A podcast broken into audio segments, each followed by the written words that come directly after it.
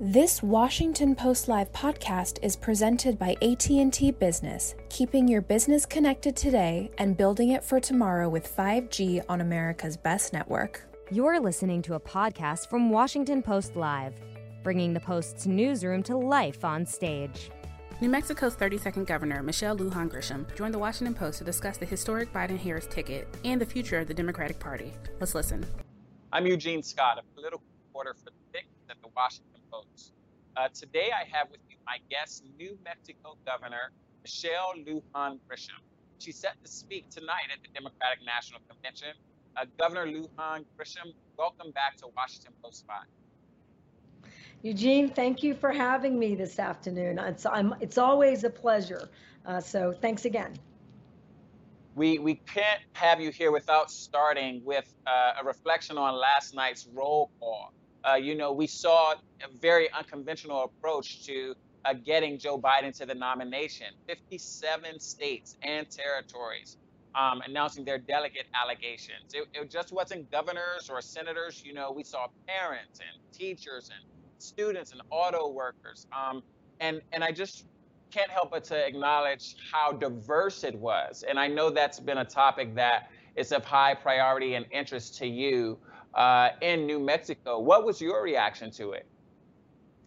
Well, uh, uh, two things. One, you know, we we certainly weren't uh, advising or controlling how that worked. So I want to give real kudos to the Biden-Harris campaign, who were really clear about showcasing right incredible diversity around this country in ways that people could relate to. And in New Mexico, I was very proud to see uh, Derrick Lente, he's a state representative, a member of Sandia Pueblo, and you could see showcased right at the Pueblo that beautiful view of our beloved Sandia Mountains. Uh, and I was delighted not just to have traditional wear and to really re-recognize our sovereign nations and relationship here, but people really did respond to the natural beauty uh, in this state. And of course, that made me proud. But like you, Eugene, I really enjoyed that approach to the nominating uh, in the virtual convention. I think they did a really great job.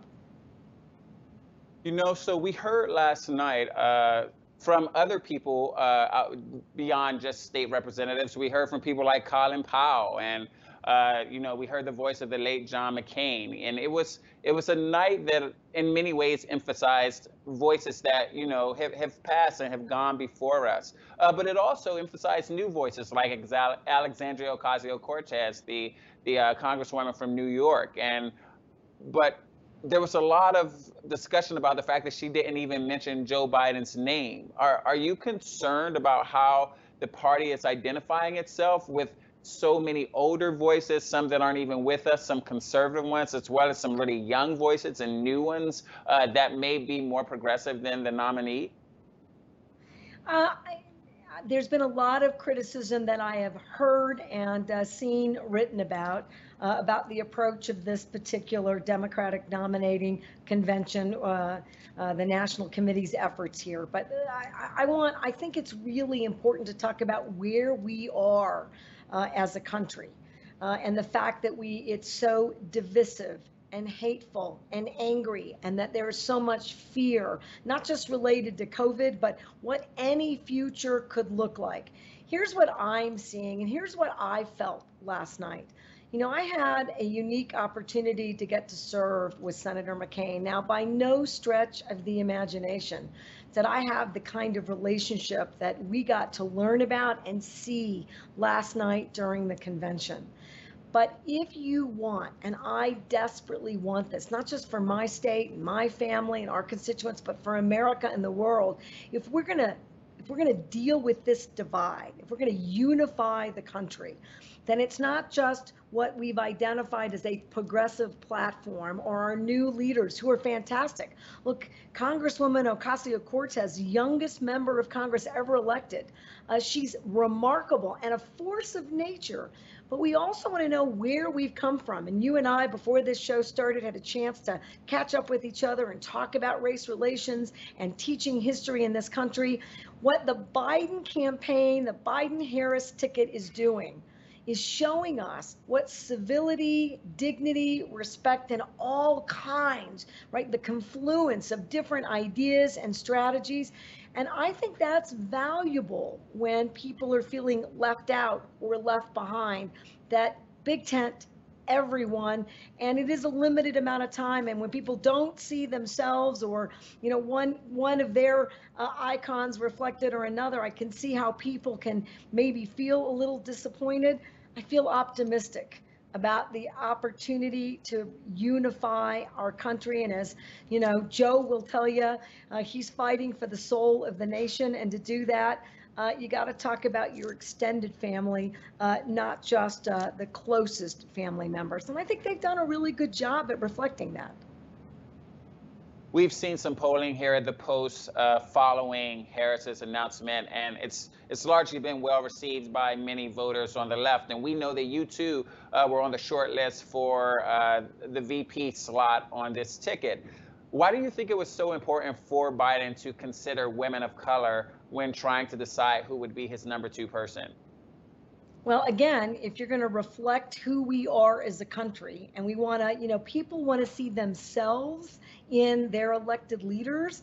And when you think about your security, your future, your opportunity, if nobody who's talking about that, who's working to deliver that looks like you or that you can relate to, then it already feels like you're left out. And the fact that Vice President Biden said there would be a woman on the ticket as vice president, that he embraced and lifted so many women of color was another effort, I believe, at showing that we have uh, uh, an, an enormous amount of growing incredible talent in this country. Uh, and I was really proud to be part of that team. And I think that Americans, by and large, are seeing uh, Senator Harris uh, as a incredible talented, optimistic, you know, visionary leader who can say to every little girl, right, and every woman who uh, is engaging in her community and in a leadership role, that that's the future of our country. Joe Biden said that he wanted to build a bridge to future Democratic leaders. I think the way in which uh, he has chosen his running mate and showcased so many other women in this country, he is already true to his word. And I think it's really going to enhance our country's leadership standing in the world. Speaking of future leaders, uh, we talked earlier about the moment that America is having right now, a, a bit of a reckoning and trying to rethink and uh, our our history with race and what we want America to be moving forward. And for so many of these conversations about race in this country, the, the discussion has been limited to black and white. Um, and I know that New Mexico, like many states, has populations that go beyond black and white, but are very much a part of this conversation. Can you talk a bit about the need to expand the conversation about race relations and systemic racism beyond just black and white? Absolutely. And we, we have to first, as a country, uh, uh, recognize that structural institutional racism is real, has been real in this country uh, and pretending that you can work around the edges of that public health crisis uh, is wrong. It was always wrong. It's just as wrong today. And a state like New Mexico is in a very unique position given our multicultural identity to recognize, and we've got a landmark uh, uh, uh, case out of our New Mexico appellate court that occurred before I was elected governor it says that we're leaving behind children and families in our educational system uh, that uh, come from every cultural, racial, diverse background in the state. And it is another recognition that we have a real problem with discrimination and racism in this country. Uh, and New Mexico is going to take that opportunity to transcend that while we recognize that we haven't done right by our Black brothers and sisters in New Mexico, that when we ad- address that, we must also simultaneously talk about our uh, tribal brothers and sisters, our Indian American community members, our Asian uh, American New Mexicans, every single community of color that because of the color of their skin or whether you're another uh, the uh, community that we have tried to leave behind in this country. When we talk about equality that regardless of your sexual orientation you know your religion your gender or the color of your skin all things in this country can and should be equal but aren't and so in New Mexico, we've got a Council for Racial Justice. We're going to tackle this from education to economic security and healthcare. And we do that also by addressing environmental inequities in communities of color. And that's something I'm going to get a chance to talk a little bit about tonight. And so I really appreciate that. And this is, right, a ticket that is clear that this country must do not just better, that we have to take this on as the public health emergency and the crisis that it really is. And that means dealing with it from public safety issues to education in every context possible. And we can't heal as a nation until we address this head on. That's awesome. That's really awesome. You gave us some idea of perhaps what it is that you may discuss tonight as you speak uh, at the Democratic National Convention. Can you give us a little bit more? What are some of the main takeaways you're hoping people leave with? Well, there are so many crises that we are all dealing with. So, you and I have touched on uh, uh, racial injustice. Uh, we certainly, uh, no one uh, in this country or anywhere around the world isn't clear about the uh, pandemic crisis and the healthcare emergencies that we're all grappling and coping with. And as a result, now we've got depression level economic issues that are uh, significant. And the decisions that we make today uh, will either make or break our opportunities to support and protect each other going forward. But there are other existential crises that are exacerbated by the problems we're engaged in today, but are no less important, and that includes us saving the planet from ourselves. Climate change is one of those threats. It's another worldwide emergency. And I want to talk about how diversity, showcasing a state like New Mexico, who has enormous potential in renewable energy and who's now a climate change, right? We're an activist state, really making a difference in any number of ways, setting some of the most aggressive renewable portfolio strategies in the country. So I get to showcase New Mexico's leadership and remind voters that the, choice, that the choice couldn't be clearer if we're going to address every single crisis in the context that it deserves. They are all priorities, and it takes real vision and leadership. And that's uh, in two minutes, I'm going to put all that together in what I hope is a pretty powerful package. Awesome, awesome. We, we will be watching for that. But since you brought it up, talking about the choice, can you tell us how you believe Joe Biden can help New Mexico uh, in ways that Donald Trump just hasn't? Well, you know, here's the easiest way to describe that. And, and honestly, you know, I worked for three different governors as a cabinet secretary or a high level, uh, nearly cabinet official. Uh, one of the agencies that I worked for wasn't cabinet level at, at the start of my career. But by and large, uh, two Democratic governors, a Republican governor, and any number, right, of Republican and then Democratic uh, White Houses. Uh, you need a leader. So I want to talk about two things. The current occupant in the White House, uh, in my opinion, uh, only cares about himself.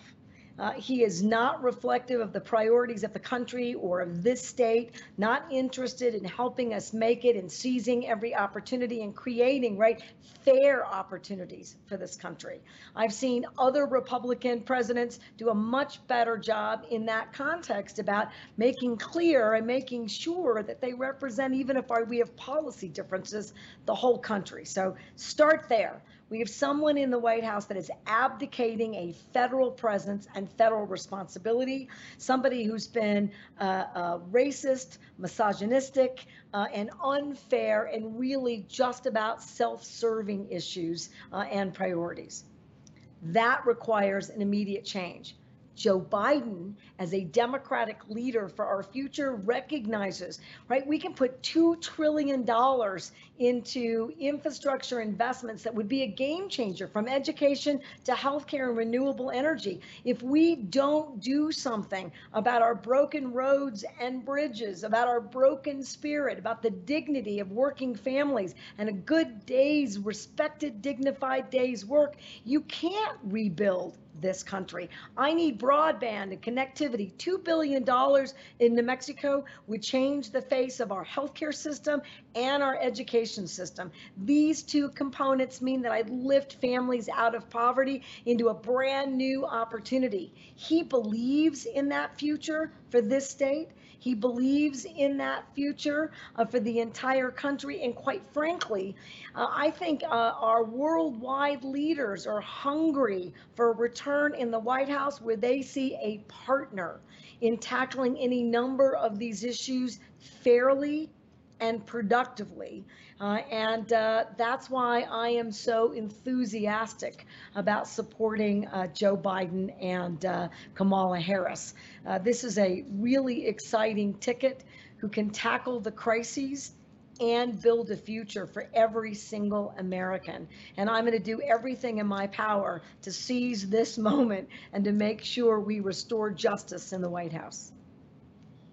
That's great. That's great. And as we talked about earlier, uh, you were on the short list to be a VP for Joe Biden. And we just want to get a bit of insight into what that process is like. Did you get to meet with the former vice president? And, and if so, what did you learn about him and his team that, that might be news or surprising to most Americans? Yeah, you know, I don't know if I've got something that's going to be uh, news or surprising, uh, particularly given his distinguished career, where most of us have had a sense about Joe Biden.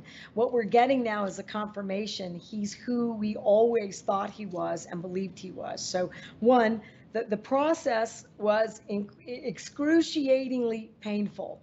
Uh, imagine uh, uh, having to go all the way back to nearly high school and think about every decision you made, uh, every uh, uh, activity you were engaged in as a 17, 18 year old. I'd like to think I've matured a bit as a 60 year old in the different opportunities that I've had, both representing a district of New Mexico in Congress and representing a county and also representing the state in a number of uh, incredible positions.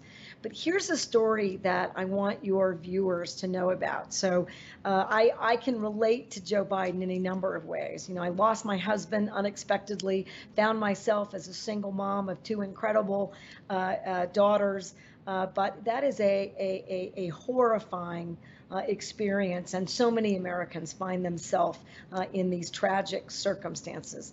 Now, it took me a lot longer in life uh, to find uh, another partner, maybe uh, that partner found me. But uh, my fiance, a lovely guy named Manny Cordova, lifelong Republican.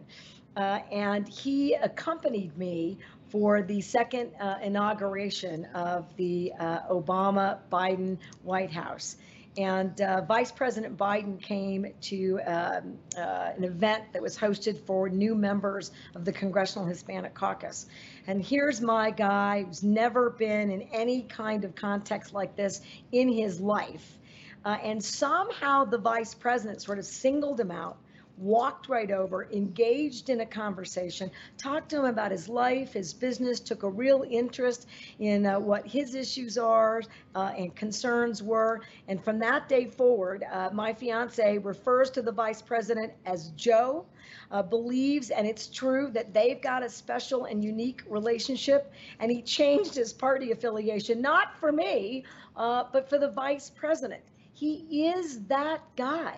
He relates to each and every one of us. He cares about all of our stories. And these personal tragedies uh, are a constant reminder and the joy and love in his life today that all things are possible, that bad things happen to good people.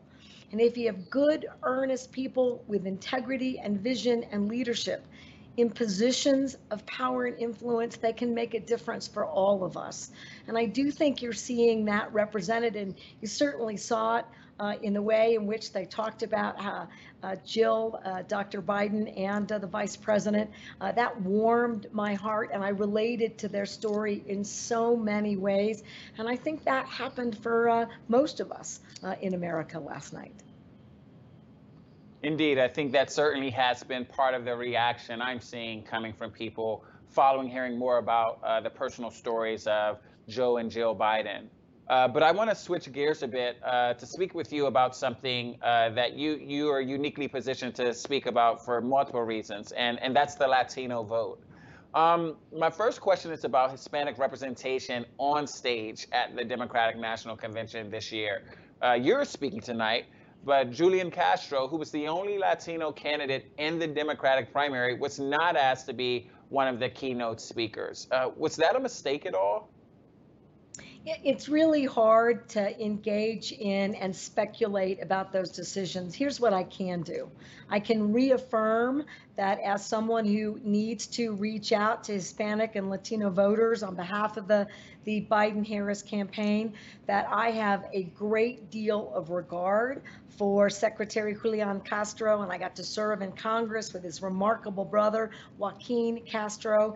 Uh, we don't want to forget their participation, their stories, their uh, outcomes. They've made uh, immeasurable difference in lifting up, particularly younger leadership styles and families across America. They can highlight immigration. You know, my family's been in New Mexico for more than 400 years. It's a different story, a different set of hurdles to overcome, and different set of opportunities. And so uh, I, I, think it's maybe a little too easy to try to frame this of what could they have done better. Uh, COVID has changed the way in which treat in which way, the way in which we do any of these, right? Campaign either local or national environments. I've had the opportunity to been on, you know, local, state to state uh, campaign. Uh, they're all virtual efforts with the secretary, and I would expect that I'll get to do more of those. He's a powerful voice. Uh, and I intend to use that powerful voice and others just like that to engage the Hispanic and Latino vote all across the country. And I hope that whatever small effort I have tonight, that I can reassure every community of color that this is the right choice for you. And uh, and to re-recognize there are so many more leaders across the country that have made a difference that are supporting this ticket and to make sure that folks don't feel left out but rather big tent um, limited time and with uh, you know uh, just just uh, 70 plus days to go. Uh, no we, we can't waste any more moments debating right how many of us can discuss what a great ticket this is, but it's all of us in every moment that we have, whether it's nationally televised or just at the kitchen table. We've got to deliver and make sure that we have a Biden presidency. And I couldn't be more excited to cast my vote for Vice President Harris at the same time. Awesome. We, uh, you know, we have recent news showing that uh, the postmaster has announced uh, that the post office is suspending their cost cutting operational changes uh, that could jeopardize mail in voting, something you uh, were just talking about in terms of people getting out to uh, express their support for Joe Biden and Kamala Harris. Is there any concern that the current approach to mail in voting coming from this administration and the post office leaders is going to have a negative impact on voters in the election? I, I do want voters to be really clear that there's not massive fraud, that that's a made up effort to really suppress voters uh, and uh, the democracy in this country. And I'm appalled uh, by the debate about that uh, uh, that has zero evidence that that's really the case because it isn't the case. But I am concerned that there have always been voter suppression efforts, and to see those actually managed and supported and led right out of the White House uh, is nothing short of appalling. I am confident that uh, Congress is going to act because constituents, irrespective of party affiliation, have made very clear what the Postal Service means to them, right? Everything from prescription drugs to in a COVID world, this is how we're getting basic uh, necessities like food.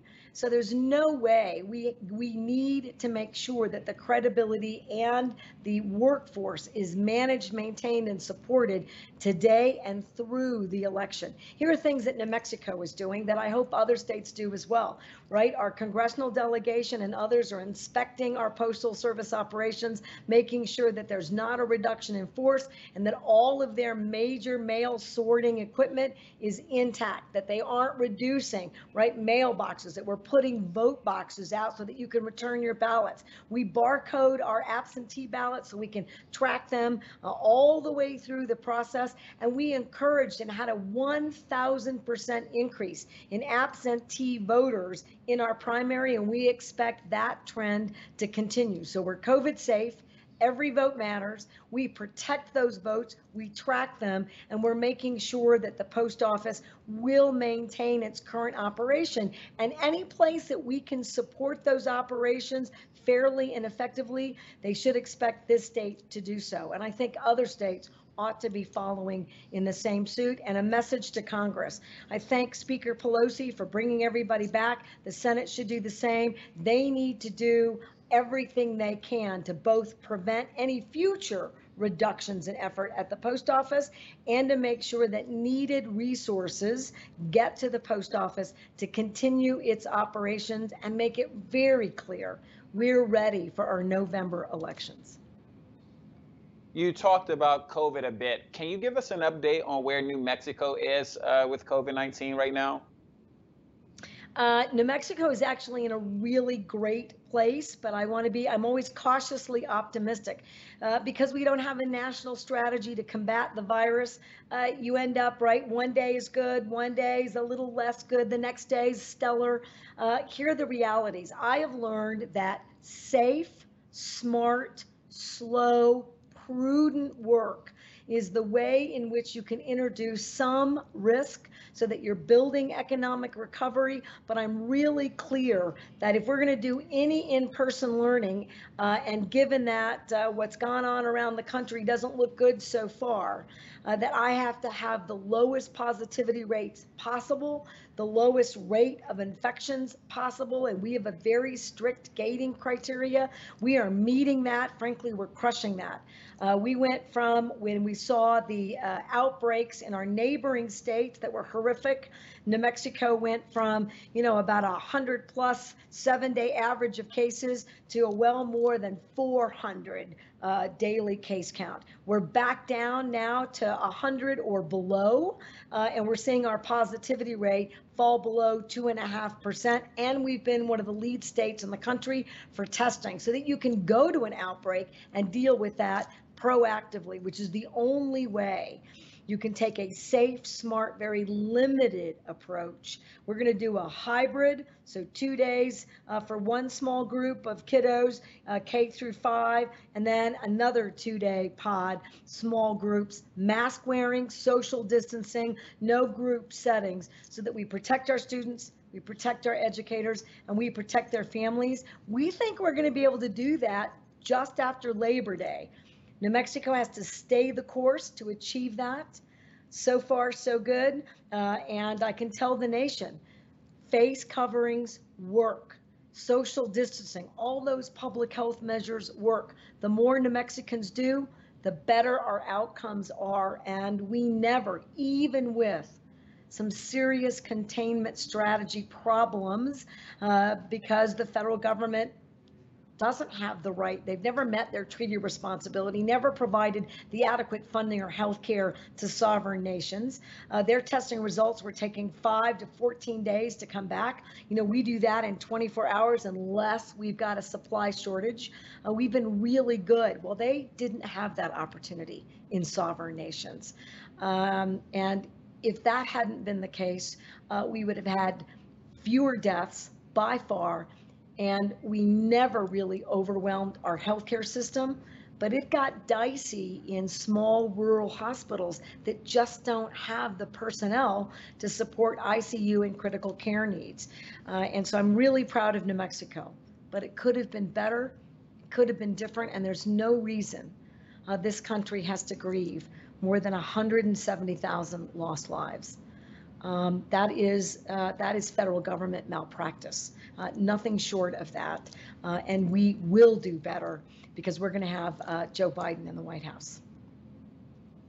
Yeah, so so much of that was avoidable, very much so. And you spoke about hospitals and healthcare, and we know that you have a background in health. You served as the secretary of the state health department in New Mexico before you uh, were governor, and uh, expressed interest, I believe, in maybe being secretary of health and human services in a Biden administration. Is that something you would still uh, perhaps want to do if if the former vice president became the the the president? So I'm going to reverse that. Uh, uh, wonderful okay. people like you have said incredible things about my background and career. I'll take that all day, every day. and as that information has, uh, and including in the vetting process, made its way uh, to uh, the vice president and uh, Senator Harris, I'm thrilled by that. Here's what I expect. I expect that not just me, but all of the other folks who have real healthcare expertise because they're clinicians and on the front lines, and folks like me who have delivered on any number of healthcare policies around the country need to be at the table talking about what happens next for COVID, what we do about getting treatments and a vaccine that's safe and credible, uh, that really confers immunity for America. And then we have to deal with the healthcare crisis in and of itself. We've got to build our rural hospitals. We have to invest in all of that infrastructure. We need to increase quality. We need to reduce cost. We need to have the health care that's at the right time, right place, right, right system, right care. All of that has to be addressed. I uh, I feel pretty confident that I'll get an opportunity to talk about those priorities with a Biden administration. Uh, Eugene, how lucky am I to be a governor frankly, the governor of the best state in the nation. I, I'm going to keep my fingers crossed that New Mexicans will invite me to stay as governor uh, in 22. And I think uh, that's the best way to serve America and to serve New Mexico. Awesome. Awesome. In addition to you uh, speaking tonight, uh, former President Barack Obama is going to speak. Uh, can you share your thoughts on how important it is for him uh, to be uh, very vocal as he has been about getting voters to support the Biden Harris campaign? Well, look, he, he's an incredibly popular president. I think most of Americans now really understand the impact that President Obama and Vice President Biden had on our economic success and recovery after the 2008 recession. Uh, it is incredibly powerful and important for him to remind folks in this context, with these sets of incredible, dire emergencies, you need somebody who's ready on day one, who walks into the West Wing and knows exactly what you have to do first, second, and third, who's willing to serve in that capacity, who's fearless, strong, and independent, but who is empathetic and compassionate and really understands because he's lived that life what all of us do in our working class American families uh, and really embraces the diversity and differences, the nuances of each of those families. But we're all reaching for the same American dream. Nothing better than hearing that from a former president who can point to the partnership that he had in that White House, the successes that Vice President Biden delivered in that context and how ready and eager he is to restore credibility and faith in the United States of America and in federal government itself. And the truth is this while states are incredibly, and I'm proud of that, independent, If we have a federal government that's competing with us, that works against us, that doesn't care or grieve with us when we lose members of our states, while we're holding up our families and navigating this crisis without their leadership support and support, it's a catastrophe. And this country deserves to be reminded in a productive, fair, uh, in an incredibly motivating way. And nobody better than Barack Obama to do that. We can and will do better again because we're going to put the most capable, most prepared candidate into the White House with a vice president who is ready, willing, able, and quite frankly, is one of the most qualified, if not the most qualified, women in America to undertake a response to all of these critical issues. Um, and I'm really looking forward to hearing that because um, while I'd like to think I don't need to be reminded, being motivated and inspired are two things that are valuable to each and every one of us in this effort with uh, just a couple of months to go. Indeed, ab- absolutely, uh, that is the case, and and we just want to thank you, Governor, for taking time to speak with us. We're out of time, uh, but we wish you the best and much success tonight as you deliver your speech. Uh, Eugene, I'm expecting to hear you clapping somewhere in the distant background. Yes, I will be there. I certainly will be watching. Thanks a lot for joining us. Thank you for having me. It's always an honor and a pleasure. Thanks for listening. To hear more interviews from this series and other Washington Post Live programs, visit us at WashingtonPostLive.com.